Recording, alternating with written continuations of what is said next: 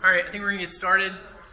Um, I'm Cameron Cole. Next to me is Jack Fitzpatrick, pageant wave.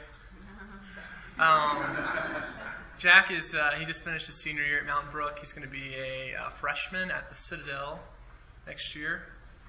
And he has led Bible studies for two years for us, for junior high students. Isn't that correct? Hmm. Yeah, that's right. He and I led one together. He's a, he's a really good Bible teacher. So, um, he and I are going to lead this uh, class today on Jesus in the Old Testament. I, am going to pray for us first. Uh, Lord, I pray that you would bless this time. I pray that your Holy Spirit um, would supply grace for us. I pray that this time would be helpful.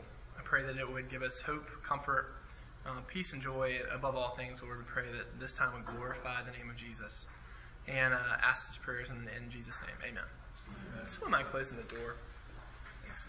Um, so the uh, the purpose of this class uh, is this is Jesus in the Old Testament. This is uh, part one of a two part installment, um, and uh, you know some of the reason that we have different reasons for why we're teaching this, but part of the reason is just so that you will get excited. People get more excited about the Old Testament.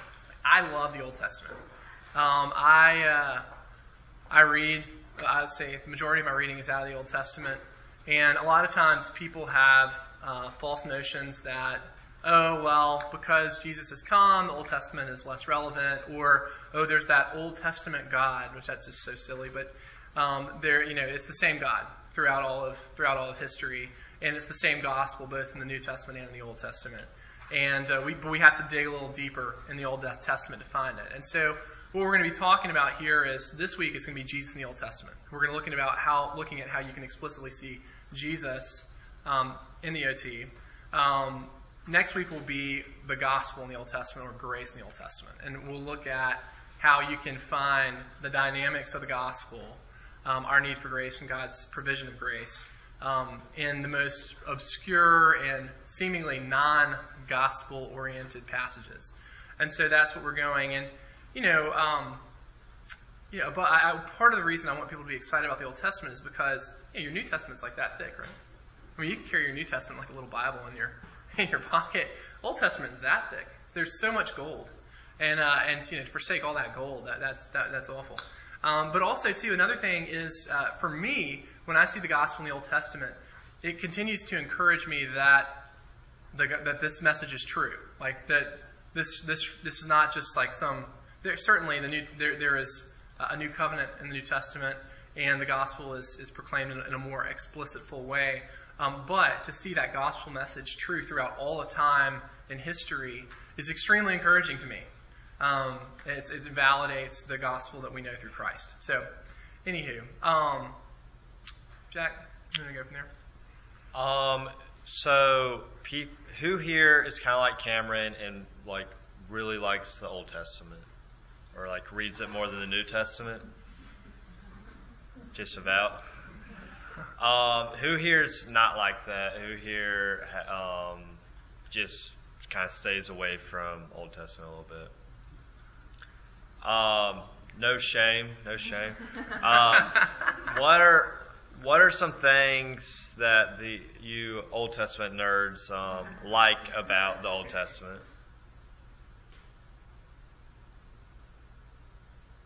Okay. Uh, Trisha, Trisha, you're, uh, we know we know that you're both an Old Testament fan and a nerd. So come on, tell us something you like about the Old Testament. I love the narratives and the complete story and, and how you know it keeps repeating um, itself. That same cycle over and over again. Mm-hmm. You know, and repentance and redemption. Oh, here we go again.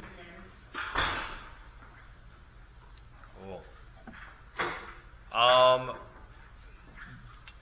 those of you who don't um, necessarily read it a whole lot, what are some of y'all's? Um, why do you think that is? Just it being kind of boring, or irre- or do you see it as irrelevant or anything? I just see it harder to read. There's more um, names and places and sometimes scary stuff.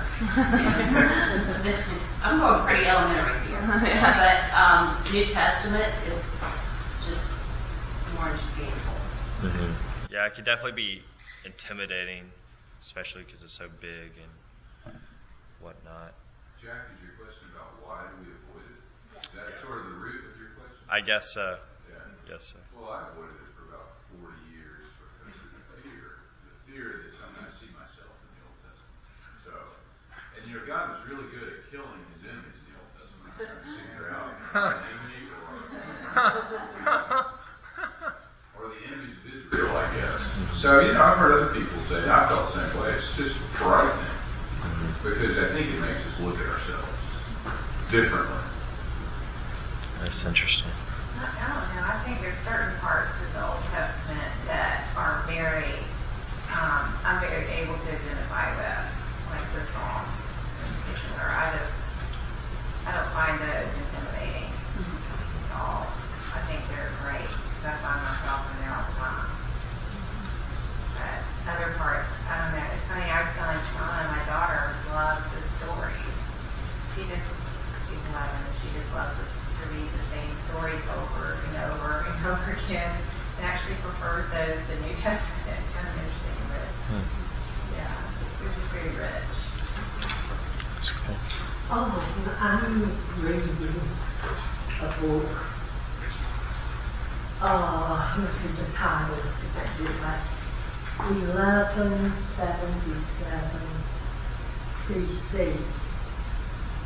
The collapse of the Bronze Age. Okay. Now, in like in 15 BC, is talking a little bit about Moses.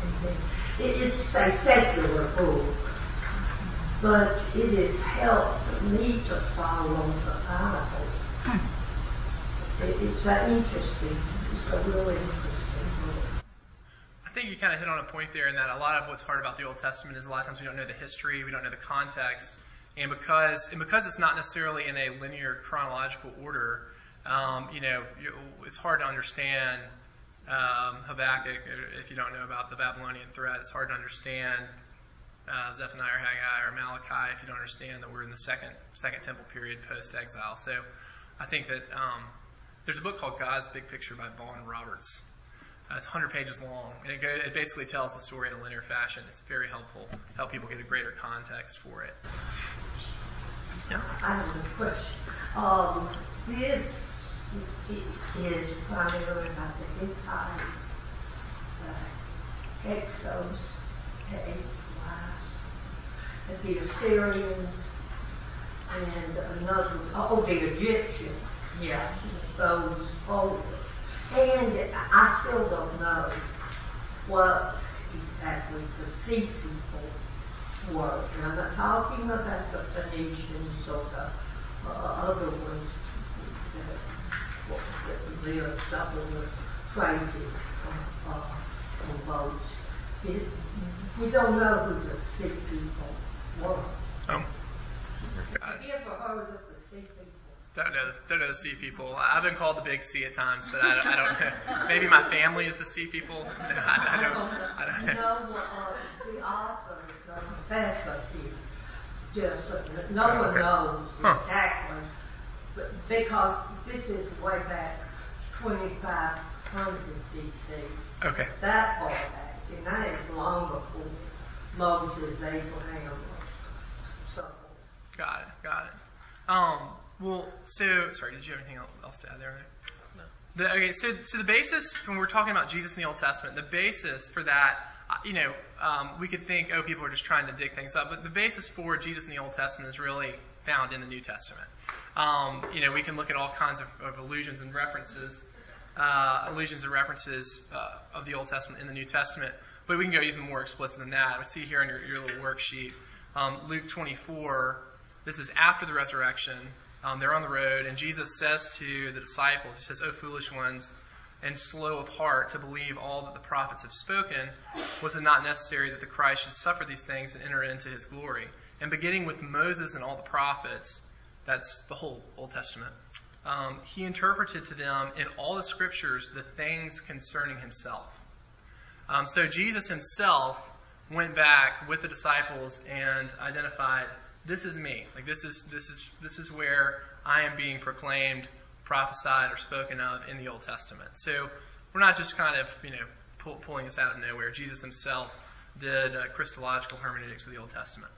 Um, and then secondly, too, we see uh, 1 Corinthians chapter 10, um, Paul is explaining how some of the events in the Old Testament, how they connect to Jesus. He says, For I do not want you to be unaware, brothers, that our fathers were all under the cloud. This is the, the cloud that followed them when they were in the wilderness. And all passed through the sea, talking about the Exodus, and all were baptized into Moses in the cloud and in, in the sea, and all ate the same spiritual food, um, manna coming from heaven, and all drank the same spiritual drink. For they drank from the spiritual rock that followed them, and the rock was Christ. So this is uh, this is we'll talk about this in a second, but this is Paul doing what you call typology. Uh, this is Paul identifying something in the Old Testament that concretely represented uh, and prepared us for Jesus coming forward. Um, so just to, to, create a basis here for um, why it is that we we with confidence can say that Jesus actually is in the Old Testament. So uh, before we get into actual text, there are two types of Old Testament passages that are about Jesus. Um, one, you have messianic texts. These are prophecies in the Old Testament that are explicitly talking about the Messiah to come. Um, they're predictive in nature. Um, and so we'll, we'll, look at some of those, but, uh, well, we'll look at those in a second. So, anyhow, so again, these are, these, there's not, they, are very much uh, in historical terms, making a prediction that a Messiah will come, and they're giving information about that Messiah. Then you have a second type of, uh, of text that's Christological, and that type of text is what we call a typological text, or a type, or typology.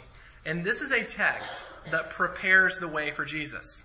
Uh, so if we're talking about Mephibosheth's kindness to, uh, sorry, David, King David's kindness to Mephibosheth in 2 Samuel chapter 9, that is not explicitly the Messiah that we're talking about there, but the way that David is operating and showing kindness to an enemy, inviting an enemy to his table and restoring all of the land, a bunch of land to that enemy, that is that is typological, and that it's preparing the way for what Jesus will do. It's creating a concept or a schema for what the Messiah will look like.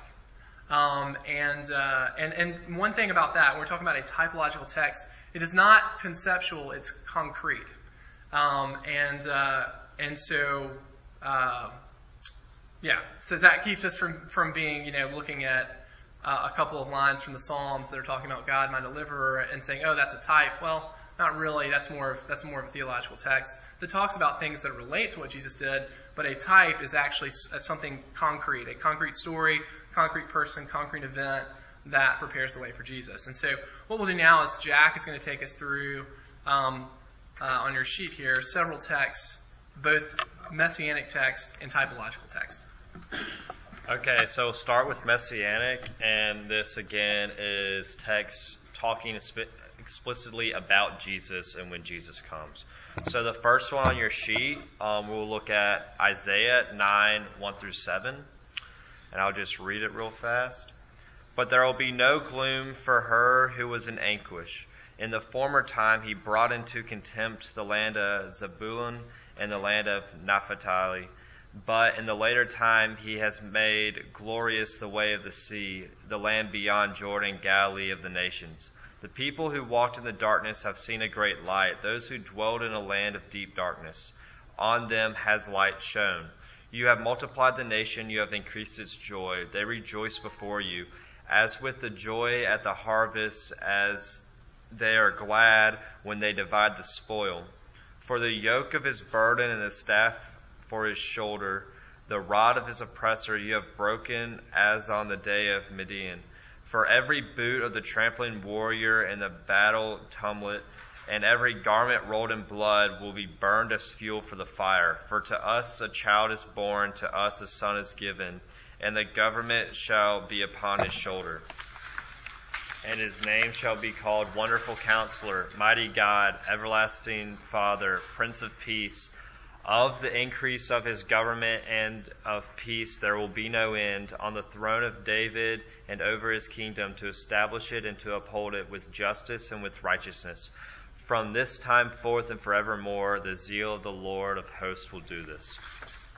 So we can look at this text and try to find parts that are explicitly talking about Jesus. So to me at least, if you look at verse 6, that's, uh, that's the most obvious. For to us a child is born, to us a son is given. This is talking about Jesus, obviously, gospel. Um, we can also see parts about, if you look at verse 4 and verse 5, the yoke of his burden, just suffering, the suffering that the Messiah will have to bear for our sins. Um, also, we can look to verse 7 and of the increase of his government and the peace there'll be no end. If you remember in the gospel, a lot of the Jews thought that the Messiah would bring out a government um, libertation. They'd be free from Rome. And if we look here, though, it's talking about Jesus does not do that, but he he expands his kingdom as in the kingdom of heaven, and is govern in the peace there will be no end. So this is talking about the kingdom of heaven will be greatly increased when Jesus comes and um, preaches the gospel to many, not just Israel.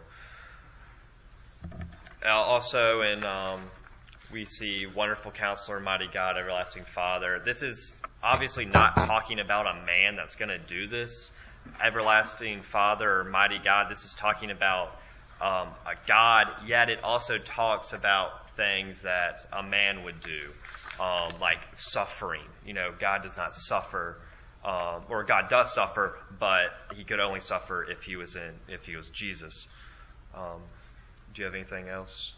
Yeah, yeah, that's, that's really good. Okay. Um, we look at the next one, and I'll read it, and then um, we'll try to do it together this time. Know and understand this from the time the word goes out to restore and rebuild Jerusalem until the anointed one, the ruler, comes, there will be seven sevens and sixty two sevens. It will be rebuilt with streets and a trench, but in times of trouble. After 62 sevens, the anointed one will be put to death and will have nothing. The people of the ruler who will come will destroy the city and the sanctuary. The end will come like a flood. War will continue until the end, and desolations have been decreed. He will confirm a covenant with many for one seven. In the middle of the seven, he will put an end to sacrifice and offering.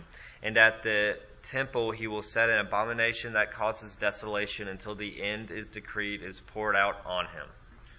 So, where in this text could we see explicit terms or references to Jesus?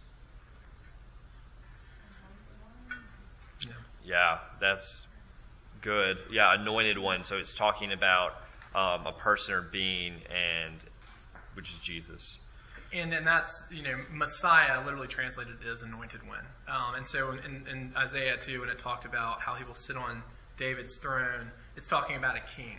And so it's very clear that, that when we're talking about messianic texts, we're talking about things that are dis- discussion of a, a future king. Sorry. Can you explain to me sevens?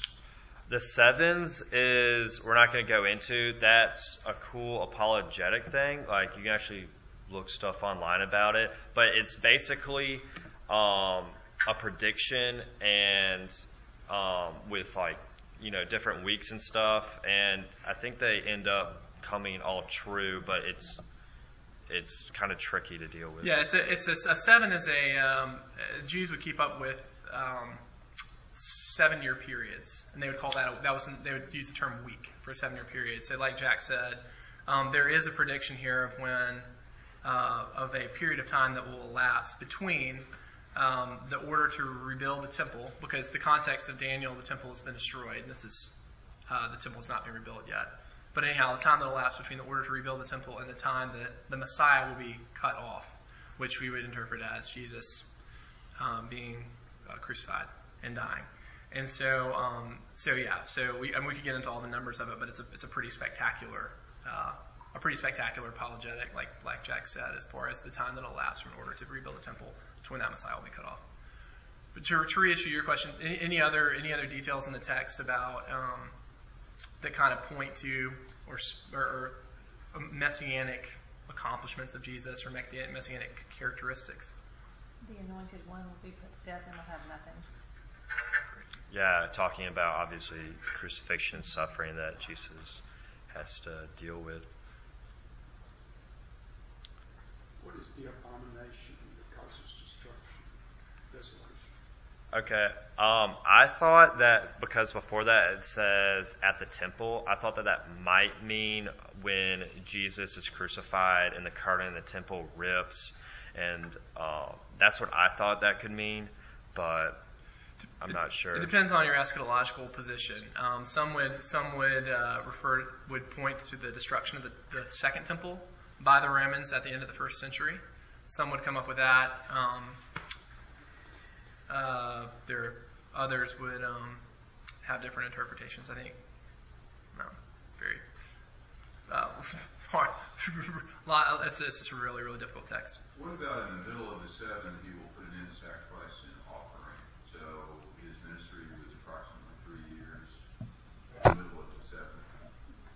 So that seems to line up, you know, time-wise to me.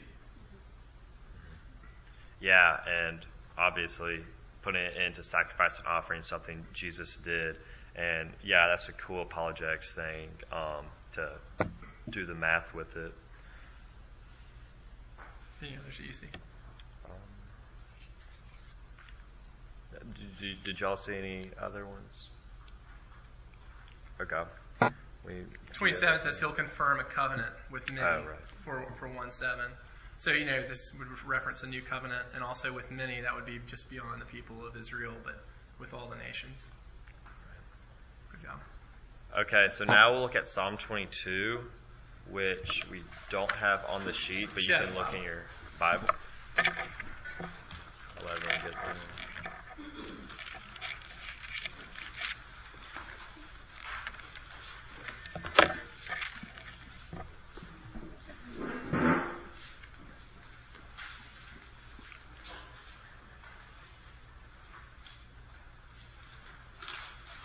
This is a longer text, so I'm not going to read all of it out loud.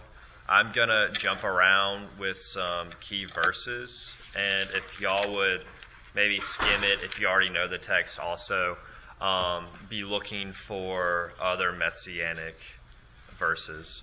So I think right off the bat, verse 1 My God, my God, why have you forsaken me? Why are you so far from saving me? Obviously talking about Jesus on the cross, um, praying. We can also see my favorite one is verse 18.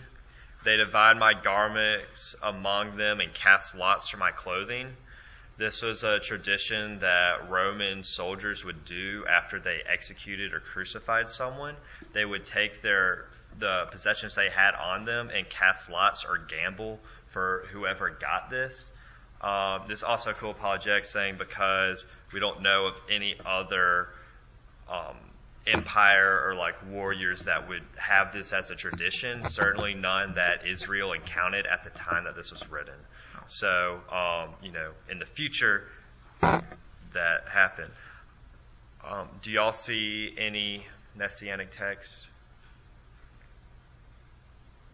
To kind of to further buttress your point there about the kind of Roman, um, the, well, in, in verse 16 it says, Dogs have surrounded me, a band of evil men has encircled me.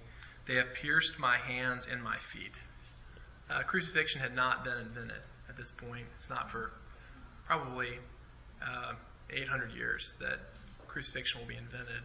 And so when you think about, you know, this detail of my, my hands, my hands and my feet have been pierced, you know, in a, in a text, it's clearly about someone being tortured and executed. Um, that's that's a quite a coincidence, quite a coincidence.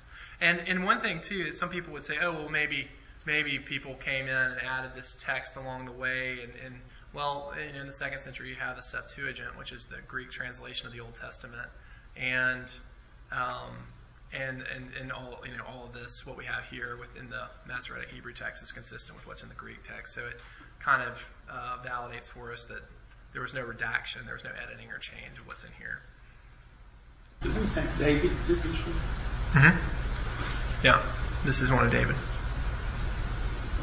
And I think verses seven and eight definitely mirror the, um, story of what happened when Jesus was on the cross and he was being mocked. Mhm. He said, "He trusts in the Lord, let the Lord rescue him if he delights in him." Yeah, taunting him. Also, the verse above that, six, um, scored by men and despised by the people. Um, this is good, you know, also that happened in Jesus. And also, if you think the time where this was written, stuff is like, we can see it preparing the way for Jesus. Like, this is what our Messiah is going to have to go through. Um, we're not going to just adore him, he's going to be despised and treated terribly. Well, and, you know, on a happier note, the, uh, the end of the song, Uh, thirty, posterity will serve him, future generations will be told about the Lord. They'll proclaim his righteousness to a people yet unborn, for he has done it. Happier note. yes. Keep on the sunny side, right?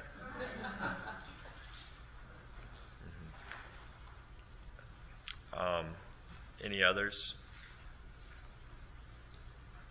Okay. Do you have anything? Uh, Beth, before we move on to typological text, I would just say if if, um, if, if this is something you've not studied before, messianic prophecies, um, it's something that will really encourage your faith in, in Christ and, and your confidence in God's promises. To see, it's one of the unique things about Christianity is that over the course of thousands of years, um, there were these predictions that a Messiah would come in great detail and um, in just unignorable, undeniable ways. Jesus fulfills you know all of them. It's uh, it's amazing. So that's just if, if messianic prophecies aren't something you've been into before, I'd encourage you to look into it. If nothing else, it's just really cool. Okay, so now we're going to go to typological text. And this is text where it doesn't talk about a coming Messiah, but we just see leaders in the Old Testament do kind of godlike things. And it's kind of preparing us for what Jesus is going to be like and what the Messiah, how we can expect our relationship with God. So we'll start with Exodus 14. You can turn there in the Bible if you want. We're not going to read all of Exodus 14. Um, just to remind everyone, Jews are leaving Egypt. They're set free, and the Pharaoh changes his mind and starts going after them. So here they are by the Red Sea, slaves, totally, totally helpless no weapons, and they have to fight the entire Egyptian army. They're trapped. They, women and children, tired. Um, they cannot, they cannot save themselves. So they have to turn to God and um, Moses, a, a leader, to an outside source to save them. And so then Moses parts the Red Sea. They're able to get through it crushes the Egyptian army when they try to walk through. So I'll just read verse 10 through 14 because I think it kind of sets the tone a little bit. As Pharaoh approached, the Israelites looked up, and there were the Egyptians marching after them. They were terrified and cried out to the Lord. They said to Moses, Was it because there were no graves in Egypt that you brought us to the desert to die? What have you done to us by bringing us out of Egypt? Didn't we say to you in Egypt, Leave us alone, let us serve the Egyptians? It would have been better for us to serve the Egyptians than die in the desert. Moses answered the people, Do not be afraid, stand firm, and you will see the deliverance the Lord will bring you today. The Egyptians you see today, you will never see again. The Lord will fight for you. You will need only to be still. So we can see how, like, Moses, we can see through Moses how Jesus is or the Messiah is going to be. slavery can you can look at it as sin. So like we're all trapped by sin and we need and we're totally helpless with that. We cannot escape it. We need a Messiah or a Savior to break us from our bondage and take us across the sea. We're totally helpless without God and we need God to save us. So I think it's interesting too that the Egyptians obviously were not even seeking to be saved. They weren't even like, God save us or Moses ask God to save us. It was like, why didn't you like why didn't we just go back? Why don't we why didn't we stay there? Um, and just obviously how that continues to picture us too. That we're not always seeking to be saved through Christ, but that He still pursued us and saved us in spite of that. Wow, that's good. Yes. Um, yeah, so do any of y'all see any other, I guess, character traits in Moses or in the story that would point or get the world ready for Jesus?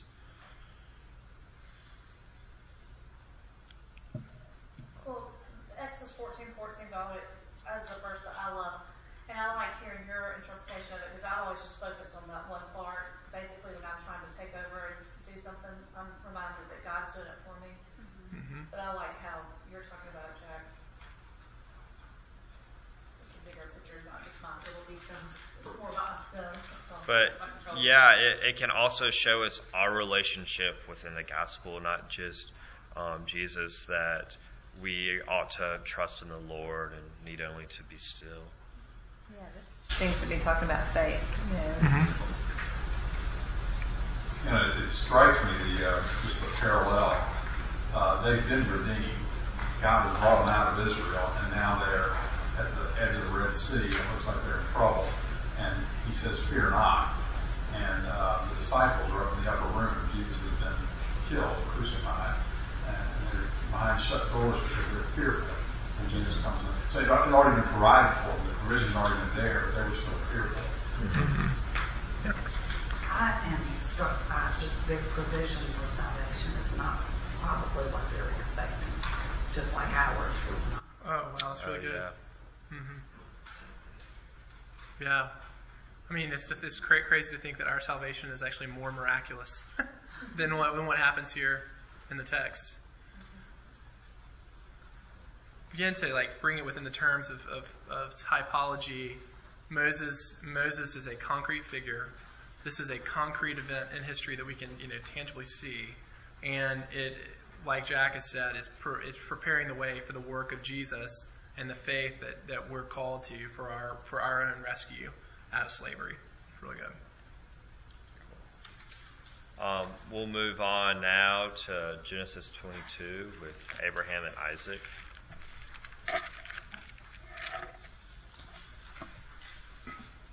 So here, This is this is on page uh, 31. oh yeah, 31 if you've got these blue Bibles. so this is Abraham being tested. God asked for his firstborn to for Abraham to sacrifice his firstborn to him, but then you know the story. Right before that happens, God says, "Wait, do not lay a hand on the boy," and then He provides Abraham with a ram or a lamb or uh, a substitution for the sacrifice. So again, I'll read a little bit. This is right when God told Abraham to stop. Abraham looked up, and there in the thicket he saw a ram caught by its thorn, caught by its horns. He went over and took the ram and sacrificed it as a burnt offering instead of his son. So Abraham called that place, "The Lord will provide." And to this day, it is said, "On the mountain of the Lord it will be provided." So we can see how this whole situation kind of points to Jesus.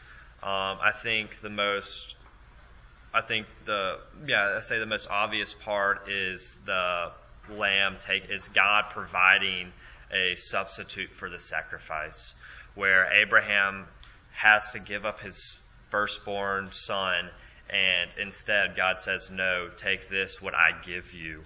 and this will this is how you'll be redeemed is by um, slaughtering the ram So to me, that's the biggest characteristic. Um, do any of y'all see any other typological messages within this? Well, the ram is a substitute for Isaac, hmm. which obviously Christ, you know, that's substitutionary atonement, which we see in Christ for us. Mm-hmm. Yes. Is it a fair statement to say if this was 1 BC and we were sitting in a Bible study going through this information, that we really wouldn't have, it, whether you're talking about typological or you're talking about the, even the messianic, this information is given to us in this age, not really to, I, I just don't see how they could have caught most of this. Uh, it, it would have gone right over their heads. Yeah. You know, even the crucifixion part, I mean, they, at that point, they didn't have a clue. Totally. So it, it, it's all to us rather than to the. Now, may- obviously, they would have picked up on some of the prophets' uh, statements, but as Yeah. a general rule, okay. If Yeah. You agree with that? Yeah, definitely. And even us. and even like biblical scholars of like Old Testament prophets who were delivering this, you know, some people say, did they know exactly what what they were predicting, or did they know nothing what they were predicting?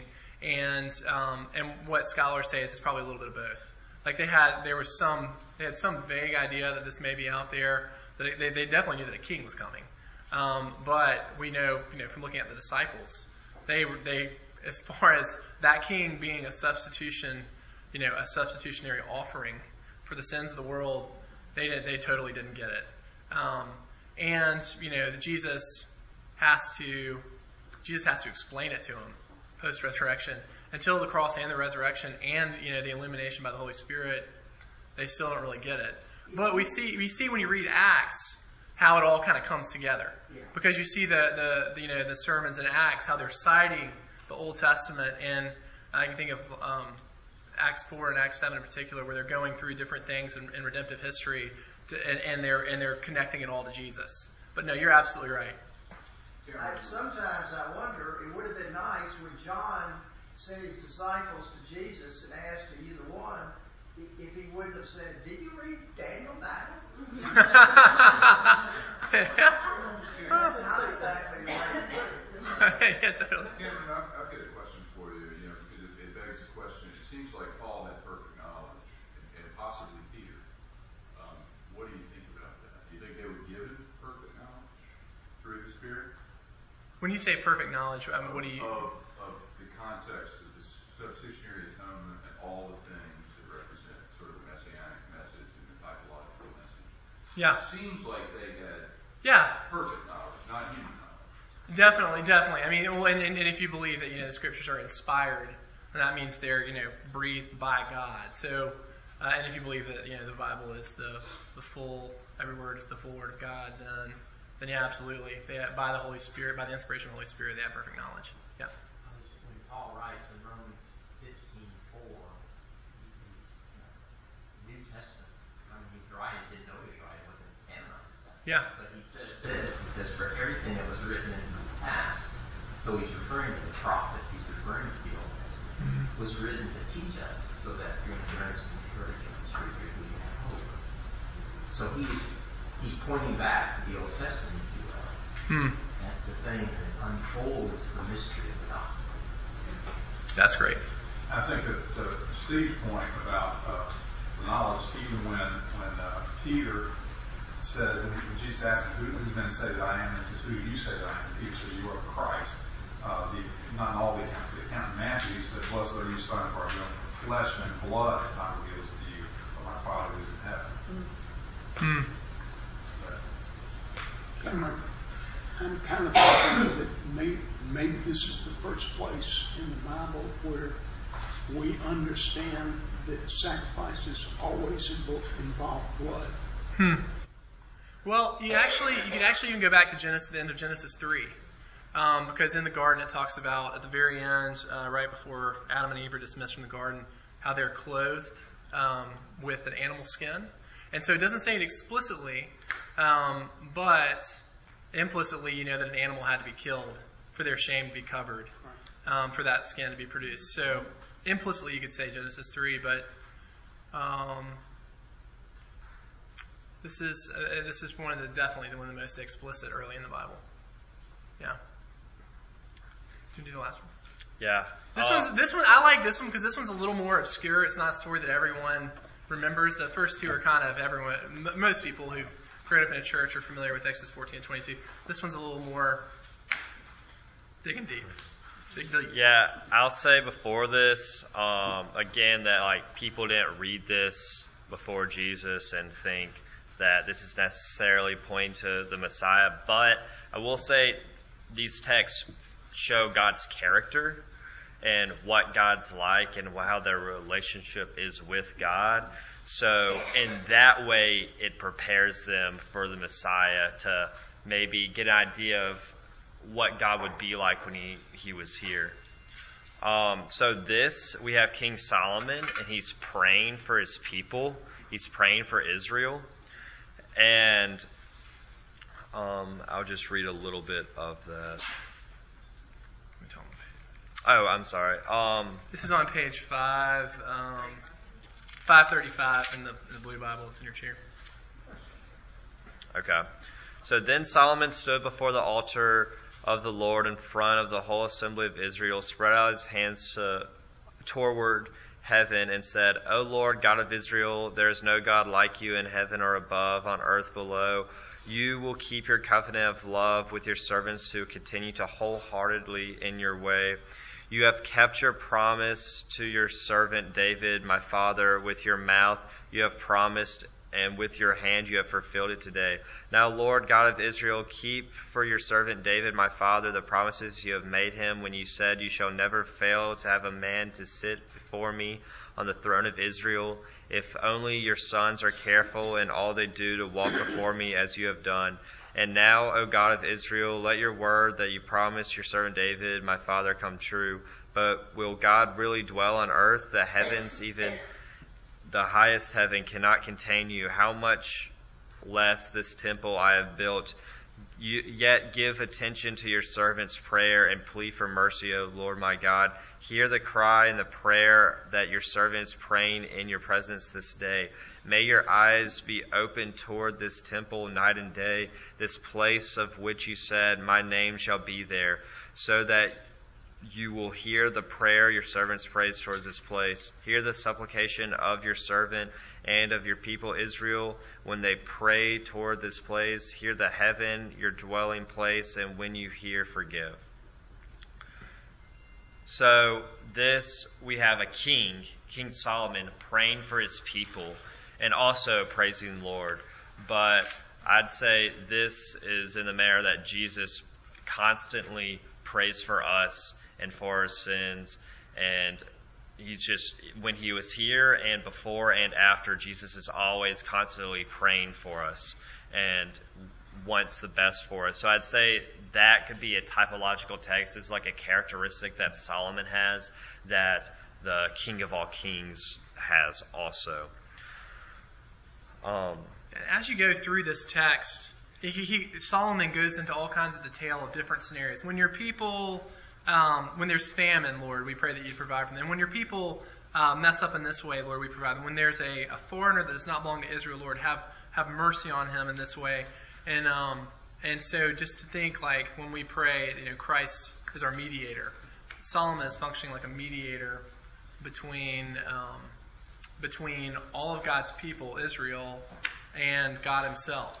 And so, um, uh, part of why I love this text so much is because it uh, it gives to think that Jesus is interceding on our behalf right now in such a concrete way. When Cameron, uh, you know, uh, forgets, uh, loses his temper this afternoon, Lord, have mercy on him.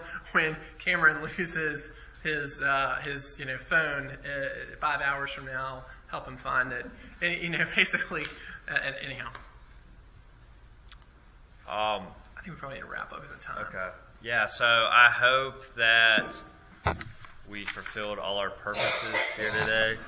Um, I hope that you're a little more excited or just as excited about the Old Testament. I hope that it reiterated the gospel and also, you know, the apologetic stuff gave you a little more confidence in your faith. Gonna pray for us. Sure. Lord, thank you for this time. Thank you for the opportunity for us to gather together and study your word. Be with us for the week to come. In Jesus' name we pray. Amen. Amen.